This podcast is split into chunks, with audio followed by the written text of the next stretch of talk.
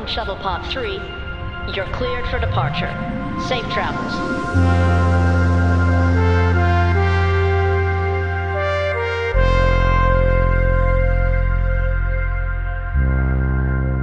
Everybody, and welcome to Shuttle Scuttle. I'm Robbie, one of your hosts, and I'm joined by the wonderful and amazing James and Brandon on our shuttle today. Hey, hey. Hey. Well, we just dropped off Alex and George at a Holosuite Technology conference on Ferenginar. Mm-hmm. Let's just say that those two love their Holosuite technology and Holosuite time. And I thought that while we're heading back, we could have a bit of a chat about something that's been on my mind. Why is there such a love hate relationship with the Discovery, otherwise known as the Crossfield class? What do you think, guys? I'm going to throw Hmm. this to James first because I feel like James being out in the community on our socials and putting out photos of ships gets to see the love hate that comes in for all the different classes. So Hmm. To put you on the spot, James, but I do have thoughts and I'll share it. Yeah, I mean, I track the hatred with the Crossfield class all the way back to the Next Generation episode Relics. Hmm. Relics is the episode that some may remember. It's where they find Scotty in the Dyson Sphere. Mm-hmm. It's also the first ever appearance of the original series sets outside of the original series. Oh, yeah. Now, hmm. People who listen to our Enterprise refit episode of Shuttle Scuttle will remember that I mentioned Gene Roddenberry in the motion picture uh, kind of treated that film as a visual refresh, and he said. On, both on the convention circuit, in books, in interviews, this is how the original series would have looked back in the 60s if we'd had the budget. Right. And people, due to being fans of the original series, ended up putting those original sets into relics and then into multiple episodes after that. So Deep Space Nine's Trials and Tribulations, Right, uh, yeah. Enterprises in a Mirror Darkly. And it basically established beyond all doubt that the original series sets and the original series appearances were visual canon. Then Discovery comes along, and Discovery very much upsets that mm-hmm. because it's built for the modern day. And in the modern day, if we had jelly bean buttons, it would work for Trek fans, but pretty much exclusively Trek fans and nobody else. And the thing is, if you look at the franchise as a whole, if you look at including the retcon of Enterprise and everything like that, Enterprise, Discovery, TMP era, mm-hmm. Next Generation, all flow together quite nicely. The only one that really stands out there is the original series and how that looks. And I think that's what people dislike a lot about the Crossfield. It's the fact that it's so close to the original series, but while they've got a few hints here and there of like sound effects and uh, visual effects as well, they're really trying to do their own thing with it. And if there's one thing that Trek fans hate more than anything else, it's people trying to do their own unique thing without paying the appropriate lip service to everything else that's come before. I mean, you bring up a good point because we've seen that with every new Star Trek series coming out. It's like, oh, you can't do that ship. We've got the Galaxy. You know, when Deep Space Nine was coming out, and then when Voyager was coming out, same thing. Like, oh, you can't do the Intrepid because we've got all these other ships and they look this way. We've seen it with every ship coming out. Now, that said, I do think there was maybe a misstep with the Crossfield class was when the Discovery was shown for the first time in those mm, teasers Yeah. it really didn't for me inspire me in terms of it being a hero ship. It made me wonder like is this like a mix of klingon technology maybe and federation? We didn't know I anything about that theory. discovery at that point or where it was mm. set or anything. All we saw was this ship start lighting up in an asteroid and you had to come up with your own story of like why was it in that asteroid? You know was it mm-hmm. you know something being developed?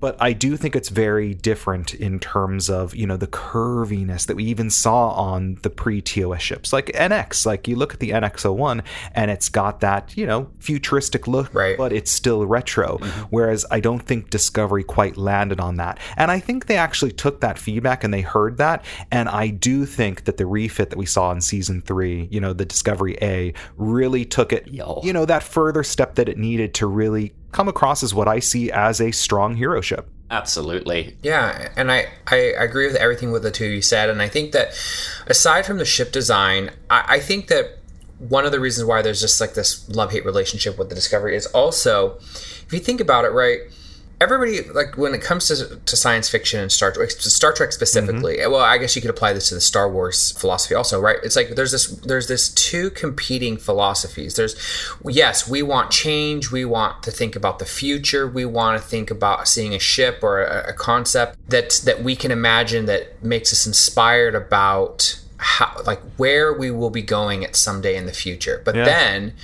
when the when the writers do that, which the Discovery was probably the most futuristic, you know, portrayal of something in the Star Trek franchise.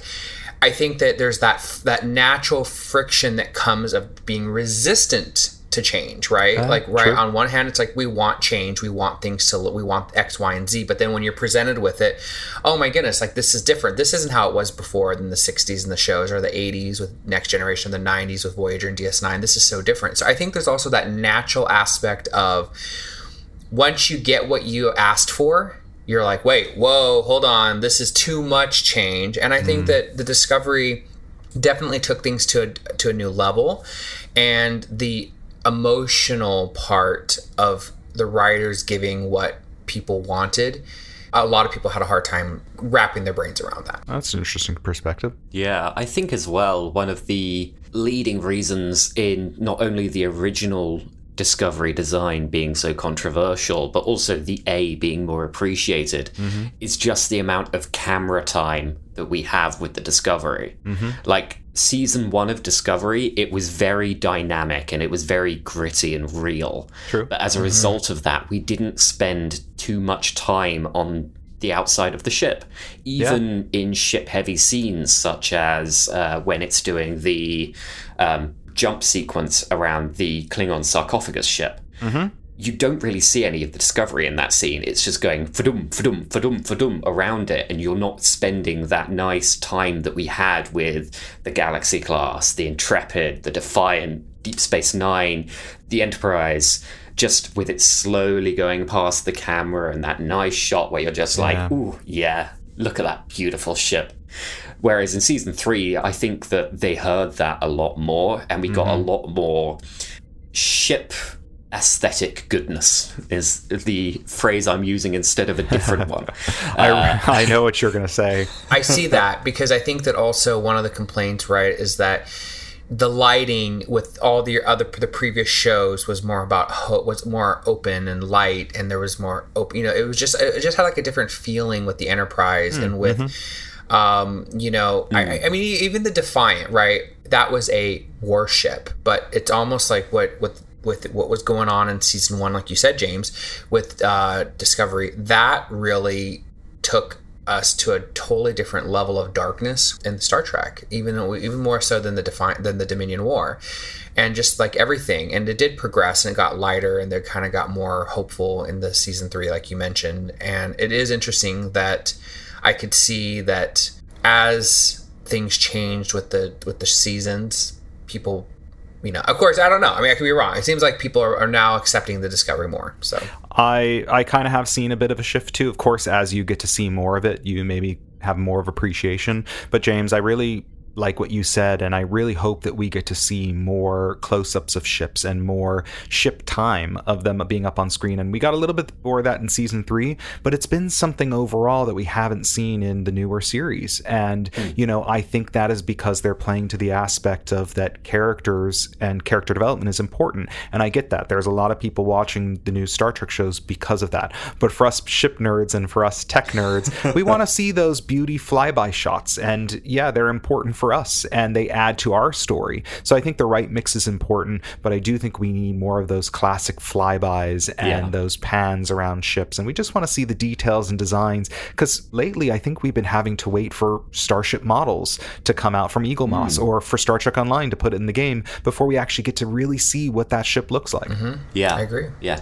I completely agree. I think that you know Seven's Fenris Ranger ship and even the La Sirena Yeah. herself are great examples. The La Sirena was the focal ship of sorts in Picard. Yeah, it was the hero ship. People didn't really look, know what it looked like from every single angle until it came to Star Trek Online. That's right. Yeah, yeah. And and obviously, if you know, I just really quickly, I could just say like if the La Sirena had like that kind of light, I think Discovery broke grounds that now people can look at a ship that has darker aesthetics and has like you know like that kind of a thing that Discovery did, and people would be like, okay, I can get it. Like this La Sirena is not so crazy of a concept now. So. Yeah, exactly. Yeah. Well, guys, that was fun. You know, it's kind of nice to shoot the ship with you Yeah. while we were kind of heading back. Um, but, you know, we are getting back closer to the ship now, so let's go ahead and get ready for landing. And to everybody else listening in, thank you for joining us today.